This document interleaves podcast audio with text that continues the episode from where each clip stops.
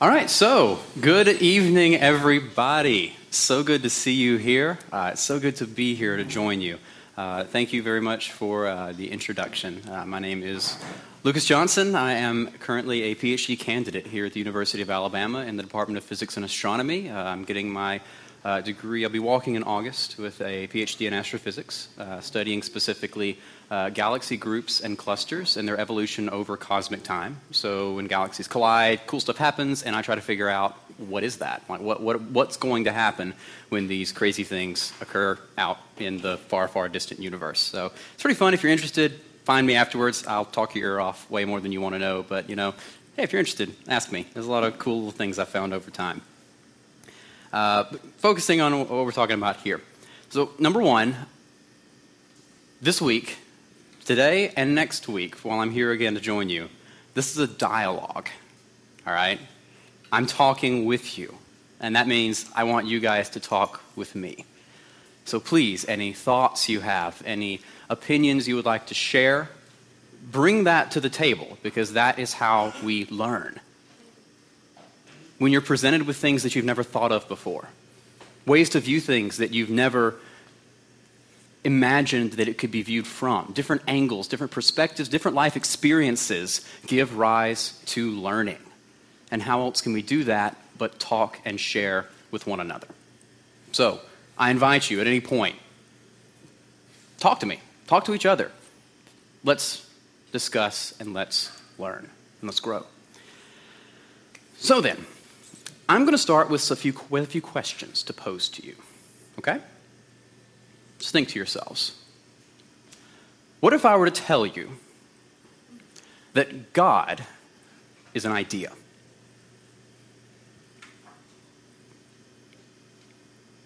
What if I were to tell you that God is nothing more than a manifestation of the ignorance of human beings?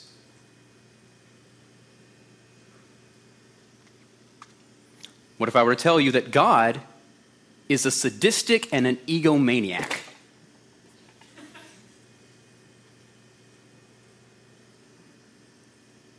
What if I were to tell you that you are a delusional fool for believing in something that is an impossibility?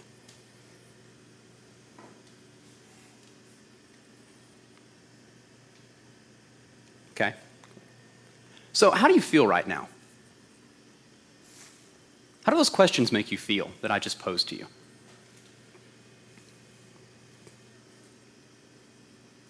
Anybody? Anybody? I know how I feel, but I don't know how you feel.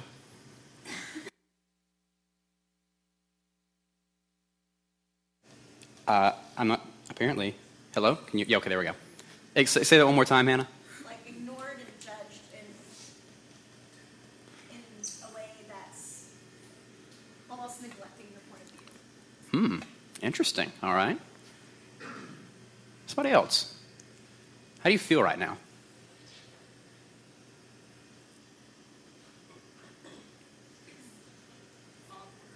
Awkward. Yeah, no, legit. No, that's that, that's that's perfect. Thank you. That's perfect. Awkward. Yeah, agree. Uneasy, uncomfortable. If I can follow up on that, why? Why do you think you feel that way right now? Because uh, I don't know. I've grown up with these you know, strong beliefs and religion and all this stuff, and then mm-hmm. sort of thinking of like thinking that if that were true, it's just like yeah. It doesn't feel right. Okay. Yeah. Yeah. Yeah. Okay. Yeah. I got you. Okay, so following up on that a little bit, do you believe that these questions, and questions like these, are important? See, see a, few, a few nods. Okay.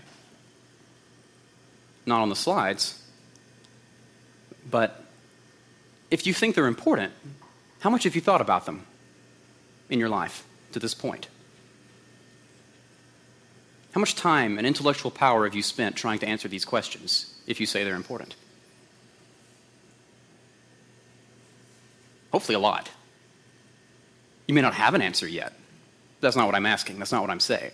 How much time have you spent trying to wrestle with these questions? And then bringing that together, what are your answers to these questions? Okay. Let me pose some harder questions for you. Why should I care about God? I don't need anything. I'm fine. I've gotten a bachelor's, a master's. I'm about to get a P H D. I graduated summa cum laude in my class. Married to a wonderful woman. Never needed or wanted for anything. Family that loves me. Friends, I think, that like me. I, I don't need anything. Why should I care about God?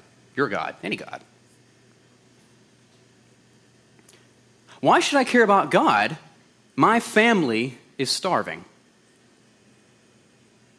Where is your God? Why will he not answer me?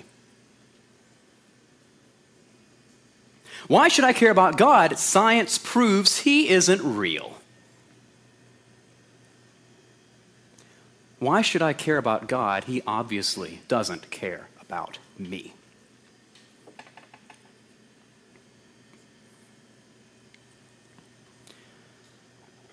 So I want to tell you a story. It's a true story. When I was fourteen years old, my grandfather, on my mother's side, was diagnosed with an extremely rare uh, form of, uh, I believe it's um, a, a fungal meningitis. Only one in one million people ever contract, and fewer than that actually die. He was unfortunately one of the ones who died. Three months he spent painfully losing his mind until he passed away. Less than a year later, my other grandfather, a Vietnam War veteran, died of cancer. Seven months. Loved them dearly. Integral part of my life. I knew they loved me. Why did God do that to me?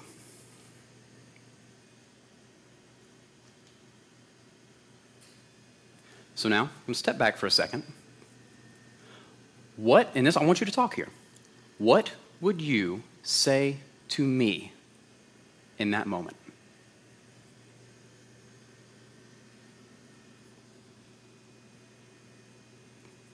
You are my friend. I'm hurting in front of you. Something terrible has happened. What would you, as the hands and feet of Christ, say? Maybe you've had to do this before. Maybe you've been this before.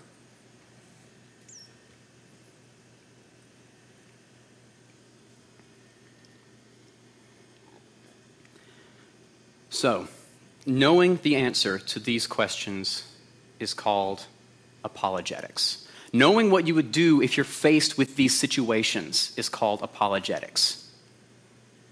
It's a big fancy word, but it simply means in the defense of. You could be an apologist for why pancakes are the best breakfast food ever, okay? As long as you articulate arguments defending your belief, that is apologetics. I would highly recommend pursuing more worthwhile things, but it's a you could do it. So this ser- this series for this month is going to focus on you. What do you believe? And more importantly, why do you believe it? Why? So, opening up dialogue here again, have, have any of you, just a show of hands, been faced with a situation like this in some way, shape, or form that I just described? Maybe it was a friend that lost someone. Maybe you lost them. Something terrible happened. Some question, I see a lot of hands, some question about life. Those hard questions that just stick with you, that demand an answer, yet it seems an answer is extremely hard to give. At least a good one, it seems like. And again, I pose to you, what are your answers to these questions? I'm going to keep coming back to that. What are your answers to these questions? Because I can tell you answers all day long, but you parroting something is not taking ownership of what it is that you have within you. I'm, I am here to equip you. I'm going to throw a bunch of tools at you and see what sticks. And whatever you like, chuck it in your toolbox. Save it, use it, hone it, grow with it. And hopefully, by at least the end of tonight or even next week, you can tell me what tools you want me to supply you. And I'll do the best that I can for next week, but we'll get to that. All right, go ahead and hop to the, hop to the next one. So, quick bio for me. Uh, Lucas E. Johnson. Yes, E stands for Edward. That's my dad's middle name. So uh, I got that. twenty-seven years old. I'm interested in reading, board games, music, video games, stuff like that. No, some of it got cut off. Video gam, apparently. um, I do have, just for qualifications, not saying this to toot my own horn, I just want you to know who it is, you know, what I've done, and that I, at least I believe you can trust most of what I say. Don't trust all of it, but most of what I say. Um, I received my bachelor's in physics, concentration in astrophysics, and a mathematics minor from the University of Alabama back in two thousand eight. I did graduate summa cum laude uh, in, in my class. Uh, I then went on to graduate school here at the university as well. I gained a research assistantship under one of the professors. Um, I then received my master's in astrophysics, and I'm currently a research uh, assistant under my professor again. For fun- I have, I'm funded, and uh, I'm about to get my PhD in astrophysics. Uh, and I'm a disciple of Jesus Christ. Does one of these things not look like the other to you?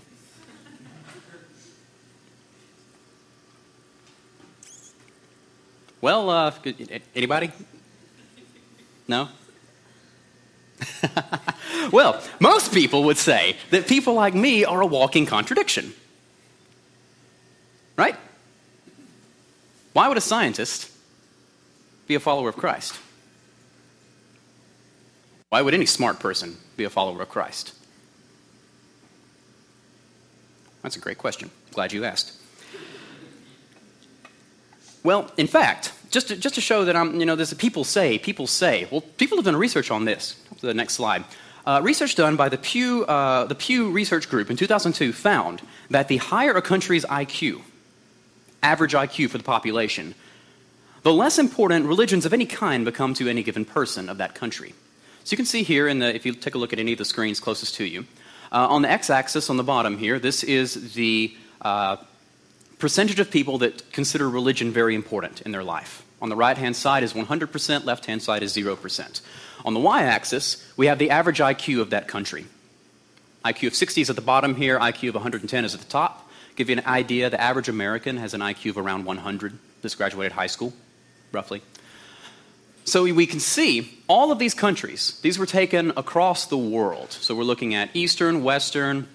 They even went into uh, South America, Africa. They, they really did their, did their research, did their homework, trying to get as many different people groups as possible. And we see a pretty clear trend. The smarter a country is as a whole, the less important religious affiliation becomes.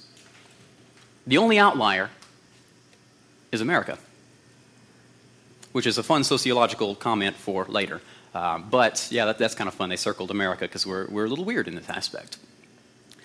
But the statistics show, this proves that religion is nothing more than an artifact of human ignorance. Meaning that we, as an ignorant, barbaric race, ages ago, needed to explain the world because we could not. What better way than to invoke a higher power that allowed us to fill in the gaps that our brain needed to fill in? We need to understand things as humans. And so, we created a way to understand it. A false way, but a useful way. And hence, religion was born. It's an artifact because it isn't needed anymore. We have reason. We have smartphones. We have Facebook, okay? We don't need God.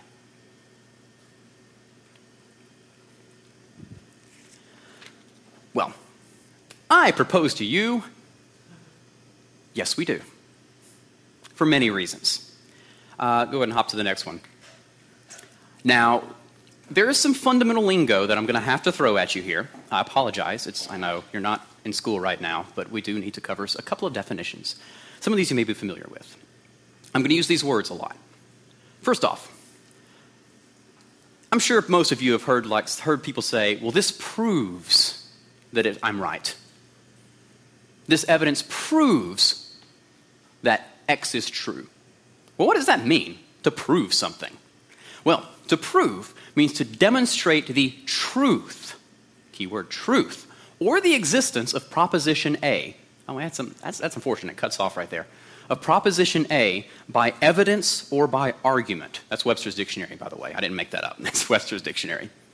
So proving something means to demonstrate the truthfulness of anything. Truthfulness, okay? That's big. Something is true, and you can prove it if you can unequivocally, beyond any shadow of a doubt, say this is right. Gravity is kind of proven right now. You are all testaments to it at this very moment. Okay, there's one example, right? Next up, evidence. Evidence is facts or information indicating whether a belief or some proposition is true or valid. So you use evidence to build a case for proof. With me so far? Most of you are like, I know this already. Well, I'm taking nothing for granted. Okay. We're going to be talking about evidence a lot in this, this series. Next up, valid. What does valid mean? Who here has had a philosophy class? Anybody had a philosophy like one oh one or something like that? one oh five maybe? No? A few? Maybe? Okay. Well, valid means having sound basis in logic or fact. Or you can think of it as reasonable. So let's say this.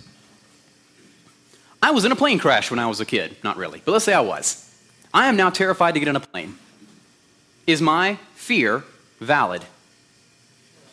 Totally, because I was in a plane crash, okay? That was bad. I'm scared to do it again. Now then, is my fear irrational, though? Next up, irrational, not logical or reasonable. Let's say I've never been in a plane crash. I've been in hundreds of planes. Got down fine. I'm still terrified.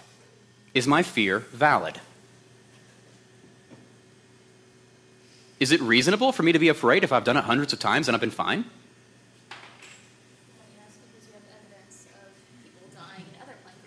Sure, but that's one in like two million. Mathematically, is it reasonable? Not, not really. Not really. We're going to be separating how we feel versus how mathematics plays things out, and at least for, while I'm here, because I'm a scientist. So that's an example of valid, irrational. This is, we're going to be playing with these words a little bit. Okay, are we okay so far? We're not in fun stuff yet, but you know we got to get here. We got to get this. We good? We good? If you don't do, all right, sweet. Now the discourse is set. Cool. I submit to you, good people of Alberta, that belief in God is reasonable. It is reasonable to believe in God.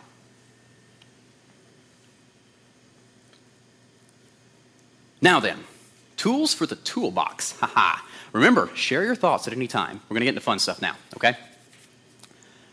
Go ahead and hop to the next one there.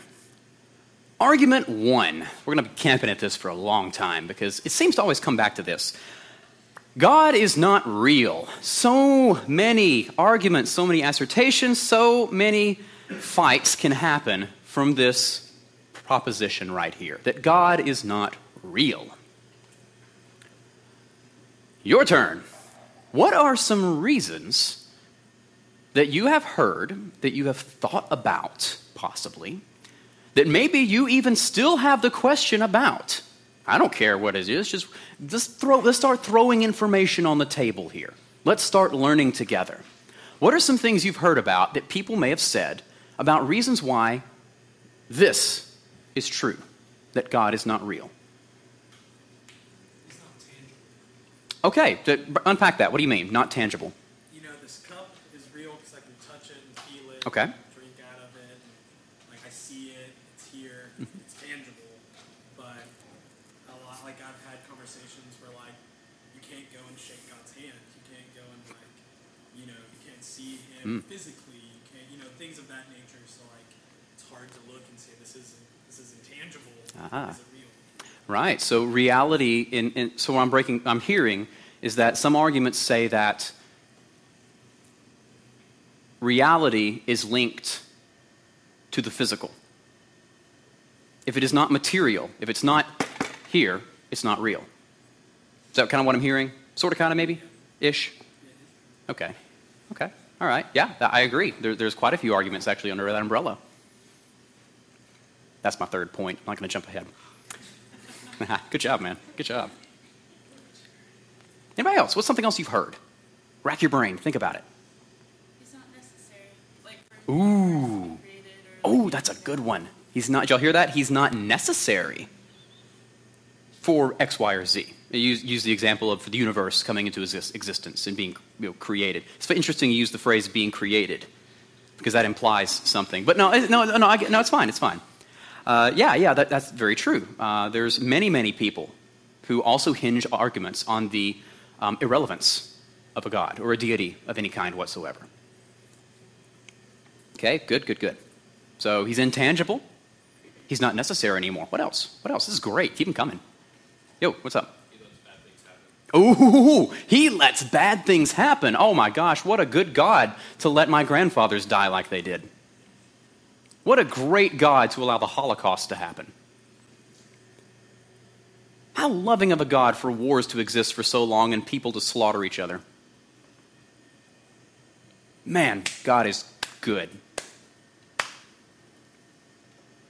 That is perhaps one of the most powerful arguments against the existence of God that people will bring up. It has actually got its own name, the problem of evil, which we also will be discussing. Probably not today. But hopefully, if, if, if there's interest, we'll now discuss it next week. What else? This is excellent, guys. What else? There are other gods. Oh, God. You're so prideful. There's so many. There could be so many gods. What about Allah? What about the Hindu, the, the Hindu pantheon, Hindu pantheon? Right? Buddhism. There's so many different deities out there. Who's to say yours is right? It's probably more likely just everyone's wrong, though, right? That can come out of that argument as well. Excellent, excellent.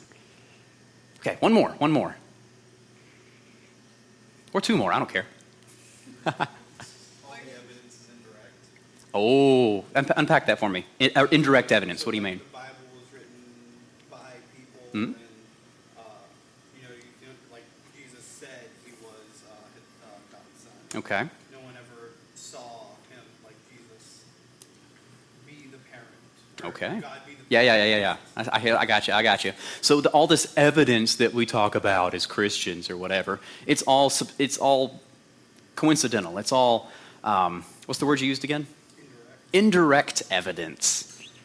There's no empirical evidence, maybe. Some of you may have heard that word before.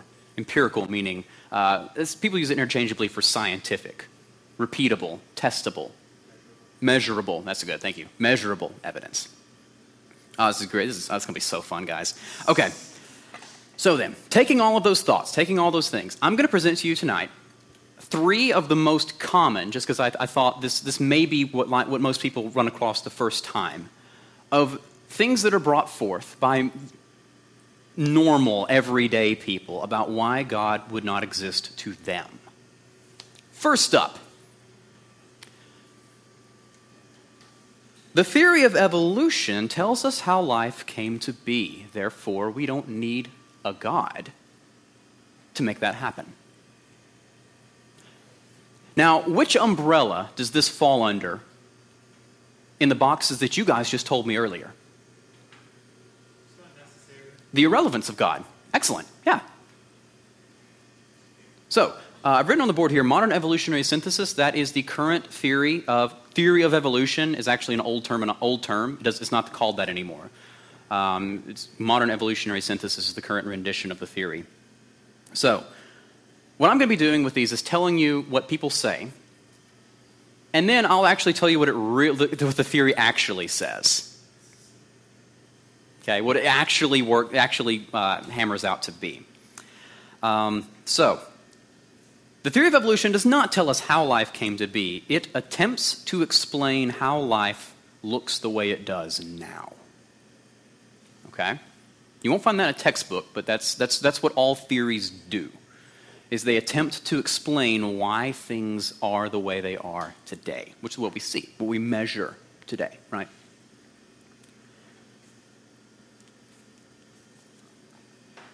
So uh, I'm about to say something that might ruffle some feathers, but I'm sorry, it's true. Evolution is real, but maybe not in the sense that you know it to be.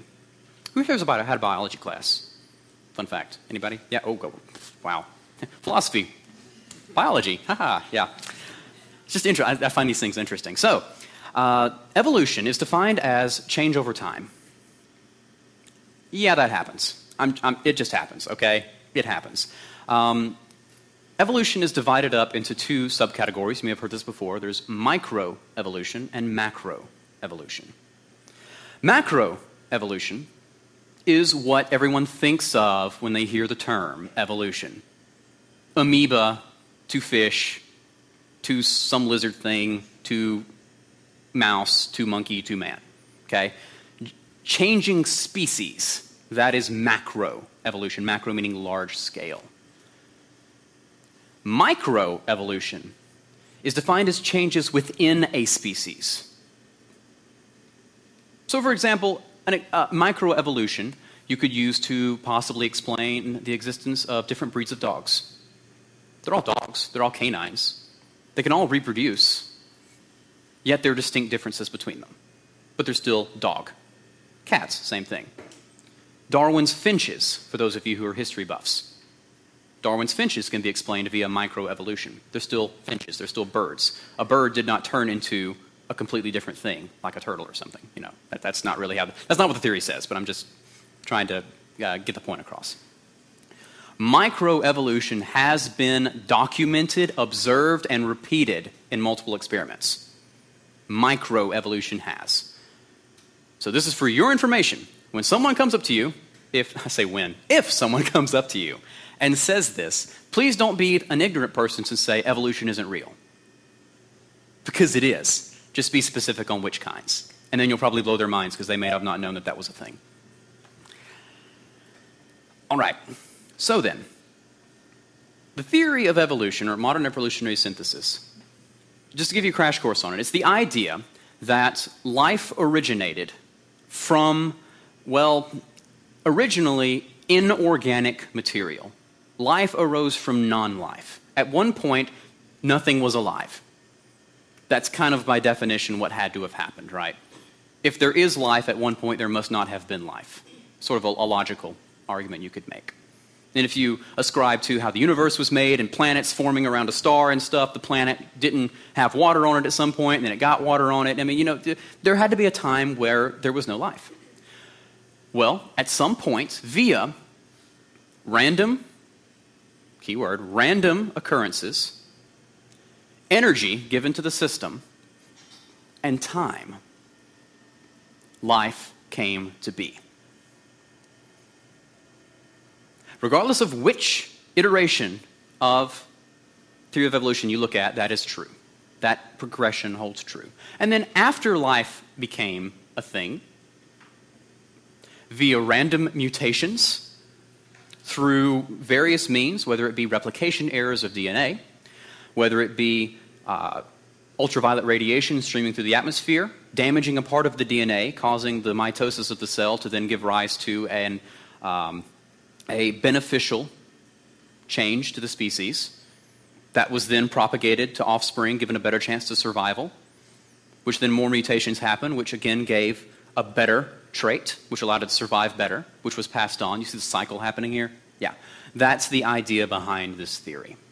Now, that's great and all, but let's let's let's put the brakes on here and let's back up a minute. You're telling me that rocks came to life?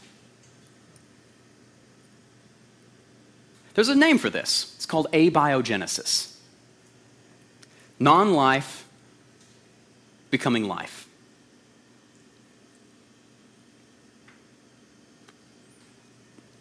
I hate to break it to you, but I haven't seen that happen. I, I really haven't. Um, experiments were actually done on this quite a bit. It was first thought, actually, that life could arise in this manner. And some guy put, uh, got some dirt, and I, I kid you not, he got some dirt, put it in a jar. There's a lot of dirt in a big jar. And he baked it to kill anything that could possibly be in the dirt. He then set it out, sealed it, and waited because he knew that worms were going to appear out of the dirt because that's where life came from. When it didn't happen, he got really mad and threw the dirt away. But and then and then it was, you know, they had to figure out what actually was happening here.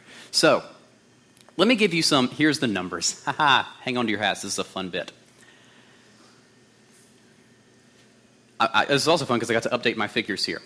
University of North Carolina, uh, twenty fifteen, I believe, uh, the computer science department, as a part of a, yeah, shaking, yeah, yeah, computer science department, as part of a senior project, decided to take the most recent models from the biology department about this very thing, abiogenesis, the likelihood of living things arising out of non-living things. And said, you know what? You've got numbers. We've got computers. Let's make it, let's simulate this. Let's see how likely it is that this happens according to your models and your predictions according to this theory. Tartman said, great, go for it. This sounds perfect. The biology department and biologists today generally say that the simplest form of what we call life must have two hundred fifty-six-ish genes. The genes are where the D N A is. That is the instructions for how the organism is to live. The blueprint, if you will.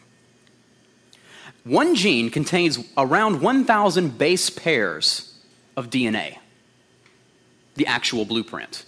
So the D N A is like wrapped up really tight in the gene. In each D N A base pair, there are, excuse me, together, I, I, I, I correct myself, together there are three hundred thousand bases of D N A. Little A, G, T, C, you remember those things from, yeah, those things. So then, all of these must also spiral in the same direction. Because, you know, D N A is a double helix. That, that's cool, you know, that cool little strand like that. They all have to be spiraling in the same direction in order to connect correctly. Okay, that's fine. We can plug it in. Given all of those criteria, and if you just made a soup of these pairs to connect as they will, shake it up and let it happen. You might want to take a crack at what the, the probability is. Some endless number. That's a that's a very accurate, very accurate statement. Um, for you math whizzes in here, it is on the order of ten to the negative ninety thousand. That's one over ten with ninety thousand zeros after it. Now, this wasn't some conspiracy creation, Ken Ham Museum, Prove God Exists group. This was the computer science department of the University of North Carolina using the biology department's findings. Okay? Now, that number is stupid. That's just a stupid number. Let me put, you know, I can help them here. here here's where I, my math expertise jumped in. Let's make every molecule on the planet Earth a D N A, a D N A building block. Every molecule, the whole Earth, is one big soup now. Great, that's ten to the one hundred molecules. That'll help. Okay, cool. Now it's, the chances are ten to the negative eighty-nine thousand nine hundred. That's fine. That's, that's we're okay. Um, you know what? Every atom in the universe. Let's do it. ten to the one hundred twenty-three atoms in the entire universe. Think about that, the universe. Every atom in the universe was a D N A building block, all together, ready to connect, at random, to form the simplest possible definition of life. We also let them try one thousand times per second for the lifetime of the universe, thirteen point seven billion years.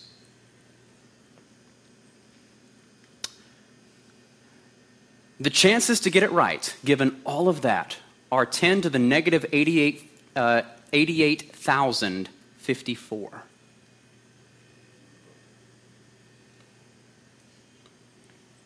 Let me put that into perspective. Up to the next one there, Kyle. For reference, the likelihood that today is your birthday is ten to the negative three. one out of three hundred sixty-five. Cool. So imagine that today is your birthday, and you get on a plane to go somewhere for your birthday, and you find out on the plane that you won the lottery. Oh, and in, oh gosh, I'm so sorry, you're in a plane crash. So during the plane crash on which you won a lottery on your birthday, you get in a parachute, you jump out, and your parachute fails.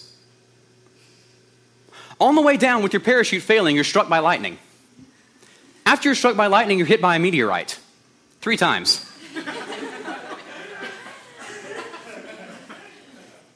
Then you hit the ground and live. That's happened. Cool. That total probability is ten to the negative fifty-five.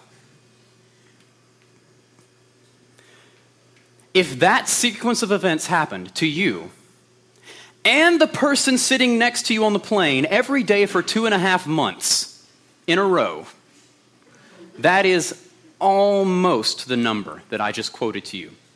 For every atom in the universe trying a thousand times for the history of the entire universe to create the simplest form of definable life. Using, again, the models given by a university biology department.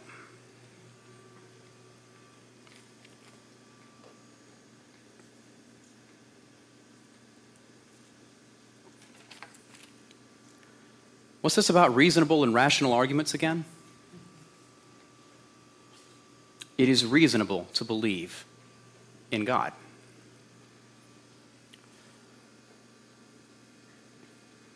Next up, real fast here, the Big Bang Theory. Actually, I, I believe uh, you mentioned this, creation of the universe, right? Big Bang Theory. I, I see the time also. Well, uh, I, I'll, I'll speed ahead here. The Big Bang Theory tells us where the universe came from, so we don't need a God to tell us where the universe comes from. Well, as an astrophysicist, that hits, this hits me very near and dear to the heart. Um, number one, that's, that's false. Um, the Big Bang Theory attempts to explain why the universe looks the way it does today. It does not touch where the universe came from. In fact, I'll give you one better. We can't even see the beginning of the universe. We can't, with our super powerful telescopes. If we look far enough away, we start actually looking back in time. If you want to know about that, come talk to me afterwards. We can look so far back in time that we can see this huge, shimmering wall of light that's everywhere. Up, down, left, right, backwards. It doesn't matter. There's this impenetrable, blinding wall of light. And it's hot. Really, really hot. Almost like there was an explosion in the universe. That's where the Big Bang model came from. Because we cannot see the beginning of the universe, the Big Bang Theory has no merit when it tries to talk about what happened before, therefore it doesn't. Science is only what is testable, measurable, visible. We can't see the beginning of the universe. Therefore, the Big Bang Theory does not attempt to describe what created the universe. It does not attempt to describe what was there before the universe. It simply starts. ten to the negative forty-three, I think, or forty-two seconds after the universe began. Again, if you want to know where that number came from, just ask me afterwards. So then, the Big Bang Theory, it's great for saying what, why things look the way they do, but if someone tries to tell you that it proves that God doesn't exist, no, it doesn't even talk about where the universe came from or what caused the universe. It simply says, the universe is here already. Here's what happened afterwards. That is the Big Bang Theory. That's all it is. I use it in my research all the time because it works really well for describing why things look the way they do. So it's, it's useful. Okay. Now then, this is perhaps my favorite one right here. Up the next one for me, Kyle. Well, you can't prove God exists, therefore he doesn't. This is off of what you talked about, actually. Uh, can I get a brave volunteer to come up here real quick? I'm going to ask you a question, that's all. It's not, it, I, for real, it's not embarrassing or anything. Come on, come on, come on. Stand right, stand right here. There you go. All right, I'm going to ask you a question, okay? Simple question. Okay. Are you real? Yes. Y- yes? Sweet. Can, can you prove to me that you're real? No. What? But you, but you said you're real. Yeah. Yes. But can you prove to me that you are real? No. What? Why? Then what? Are you real then? I'm confused. I hope I'm real. You... Oh my goodness, that's funny. Okay. Okay. Okay, we can get through this existential crisis, okay? Um, so... How about this? How about this? Can you shake my hand? Yes. Okay. I, I feel that. Okay. I feel that. That's good. Okay, thank you. I feel that. Cool. But wait a minute. I feel that when I'm dreaming. You might be part of my dream. Dang. Yeah. So you may not be real. Um, but I hear you. No, I hear you when I'm dreaming. I hear people when I'm dreaming, too. Um, let's see. Wait, am I in the Matrix? Hold on. Thank you. You can go and sit down now. So, can you prove to anyone that you exist? Ooh.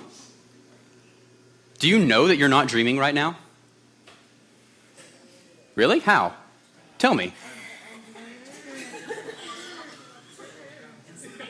You've had some super realistic dreams. I know you have. And you don't, by and large, you don't know you're dreaming while you're dreaming. In very rare instances you do, but most of the time you don't. It, it, is, it is your reality while you're dreaming. But is it real? No. What? What in the world? Well, this took a, this took a left field turn here. But this is, this is important. If people say that we cannot prove that God exists, therefore he doesn't, you can't prove to me you exist, therefore you don't. I could be hallucinating right now.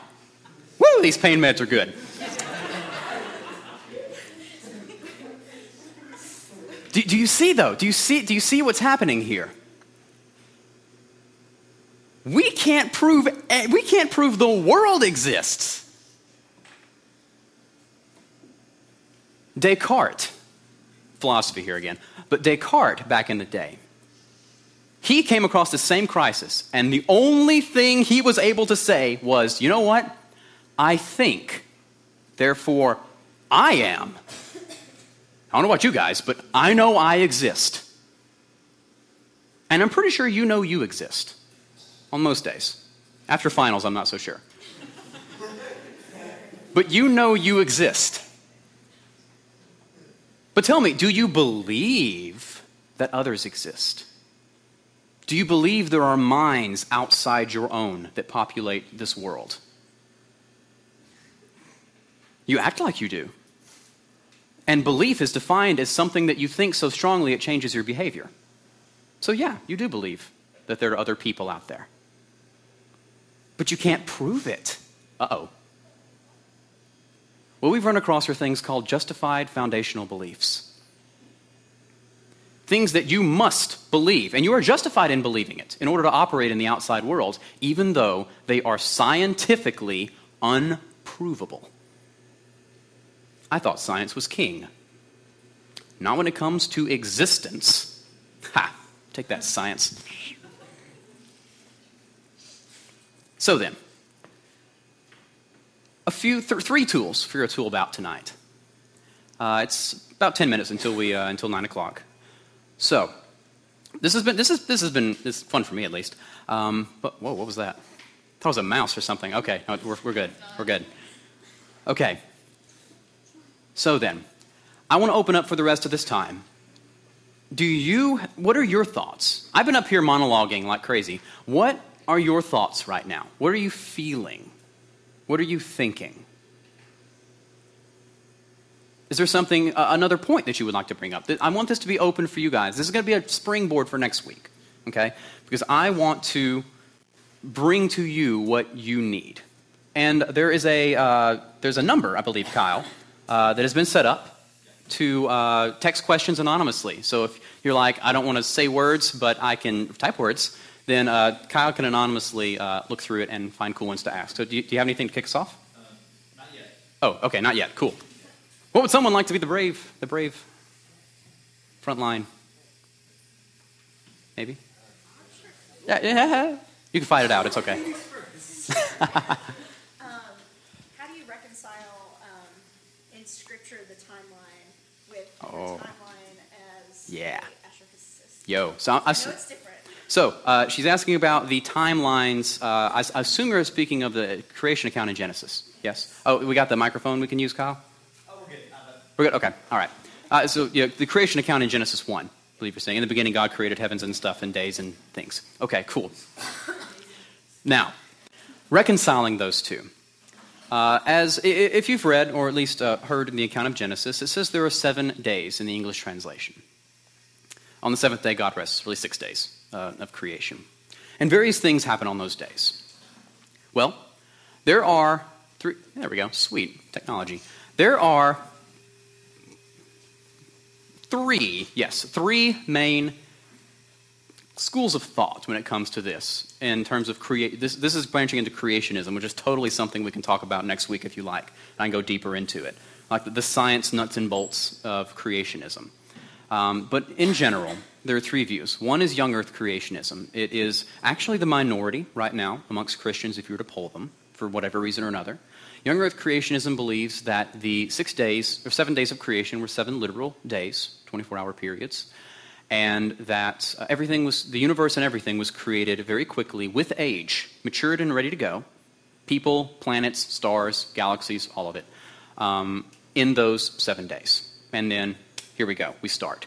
And that puts the age of the earth at around six to ten thousand years old, depending on how you interpret uh, some t- sections of time in the Old Testament. Old earth creationism says, no, I mean, things really look like they're old, okay? Like rocks look like they're re- like five billion years old, okay? Space looks like thirteen point seven billion years old. If it looks that way, why wouldn't it be? Why would God trick us that way in making something look like one way when it's really something else? So that that thought gave rise to old earth creationism, saying that life was life and everything was still created by God. However, instead of the seven days, as in twenty-four hour cycles, it uses the Hebrew word yom, Y O M, I think is uh, the, the spelling for that, which has also been used in the Old Testament to refer to not twenty-four hour days, but as in ages. The day of the king, meaning not just a day, but a reign, an entire dynasty of a king. So that one word can be used in multiple contexts for long and short periods of time. If you adopt that, now the six or seven days can become seven ages of creation. The age of light, the age of oceans, the age of continents, the age of plants, fish, animals, people. And then you have the final one, which is theistic evolution. Excuse me, a theistic evolution, yes. That is the belief that evolution, as given in modern, modern evolutionary synthesis, macroevolution, species evolving to other species over long periods of time, did occur. But it was guided specifically by God so that it would not fail. Because we already saw the numbers, right? Random chance doesn't work. But if there is an intelligence guiding it, it can very well work. So they uh, attempt to merge the two and say that the science is true of evolution, but we know God exists and he is sovereign and he has created this. Therefore, he used evolution to make things as they are today. Those are the three predominant schools of thought. If you're interested, let us know uh, via the text thing, please. He can get those throughout. Uh, you can get those throughout the week, right?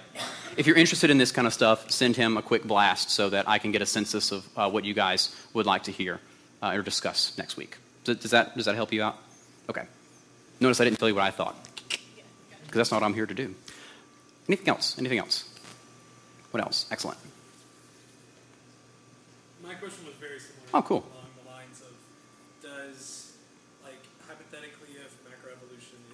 Mm-hmm. Does that automatically disprove that, you know, there is a God? Like, does it need to? And that was very much answering your third, like, train of thought.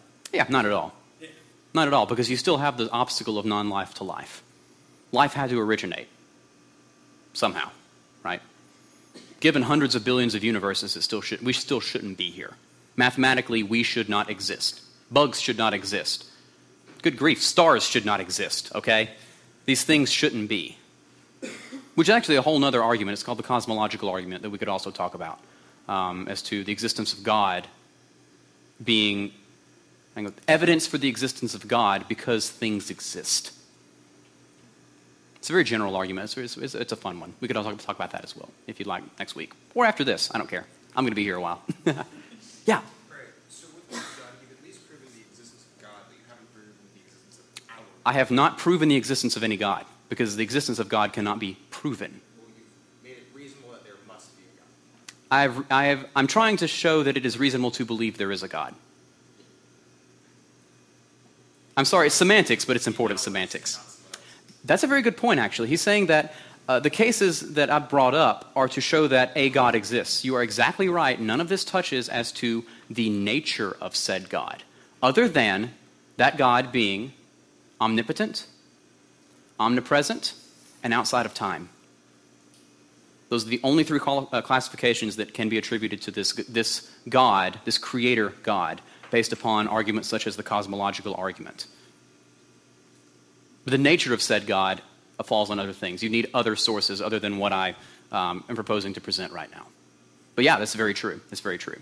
But the first step is, towards anything, is do we agree that something else exists or not?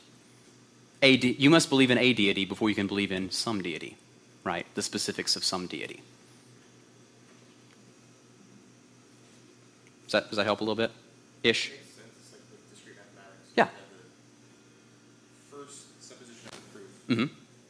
Exactly. You have to start somewhere, right? And and talking about justified foundational beliefs, uh, if we if next week I want to start on this, um, I would propose to you that belief in a God is a justified foundational belief via the evidence that is given by the stuff we can talk about later.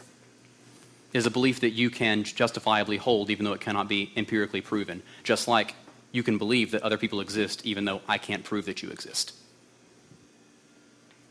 Sweet. It's a very good point to bring up, actually, about the nature of said deity. Very good point. Yeah, got something? Maybe? Yes. Um, ooh, okay, yeah, that's getting into some theological stuff. Um, that wall of light is known as the cosmic microwave background.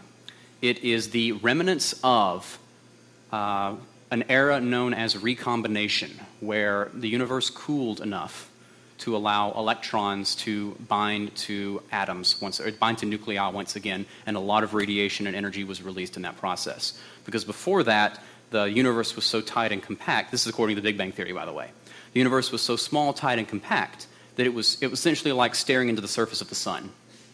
The entire universe was a plasma torch. Okay. Same physics, actually. So um, what we're seeing, we believe, is the remnants, the leftover heat of that moment. As referring to what you were talking about in the Age of Light, uh, that would need to... You need to be careful. I'm, I'm not sure exactly which, which text you're pointing to, but I, I'd be more than happy to look at it and see. Uh, there's a lot of fun, fun, uh, fun uh, analogies you can draw and conjectures you can make, but you got to be really careful, like really careful. Worth looking into, though. All right. It is nine o'clock, by the way, so uh, I, I will be here until Kyle kicks me out. So uh, if well, we can keep doing it this way, record, we can turn off, it doesn't matter, it's up to you. We do maybe one or two more questions. Okay. I have one from the text. Yeah. Technical, so I'm a third extra, right? Do it. They, they want you to clarify abiogenesis uh-huh. and early spontaneous generation theory. Okay. Uh, I believe so, yes. Abiogenesis is, uh, to give the definition again, I, I should have put it up on the screen. Abiogenesis is life arising from non-life. I'm not going too technical terms. You have no life, inorganic material, and then from inorganic material, not organic, but life comes from that. There's a difference between organic material and life. Organic material is methane.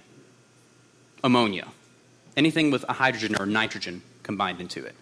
Uh, you need to get life. Life is defined as self-replicating, uses energy. Really, that's really the, the two main they, they've really narrowed or widened the definition for life lately. Those are the two main ones: uses energy and self-replicating. Um, and repeat uh, exact phrasing for the second thing. Oh, um, and, uh, early. Early spontaneous generation theory. Early spontaneous generation theory. That specific theory I haven't read up on, uh, but from the name I would gather that it's along the same sort of lines of early being, well, early, and spontaneous being of its own accord. And I would assume generation meaning, well, probably if it's in context of this, life arising spontaneously, meaning on its own. But it's the same, it, to me it's the same thing. If, if you know more about it, whoever you are, please text that in, unless you just go and talk to me afterwards, because that's, I always like to learn new things. I'm always trying to learn new things, because if there's a hole, I want to know it, because I need to fill it. It's like a obsession, okay? But it's a, it's a good obsession. Like I, I, that's how I learn. I, I, challenge me, please. Try to do it. Just, let's go. Just do it. Not really. But uh, I, I want to know. I want to know. All right. Got a question? When you talk about the, theological evolution, yes. What about taking like, like the metamorphosis as an example of it? Ah, okay, okay, okay, okay. I see, I see, I see. So the big difference between those two is that for creatures that do go through these drastic changes, like these, like the uh, metamorphosis of different uh, creatures into seemingly other creatures, the key there is that if you actually look at them, their D N A doesn't change. They are the same species. They're just different stages of life. That's the biggest thing. So it's still the same critter. They haven't changed into a different creature altogether. It's just they have an extremely cool mechanism for growing and adapting and surviving. That's cool, yeah. That, that would have been, definitely been something that would uh, that have been asked really early on as a, a counterpoint to this, before we knew about D N A. Hello? Anything else in the text? Nope.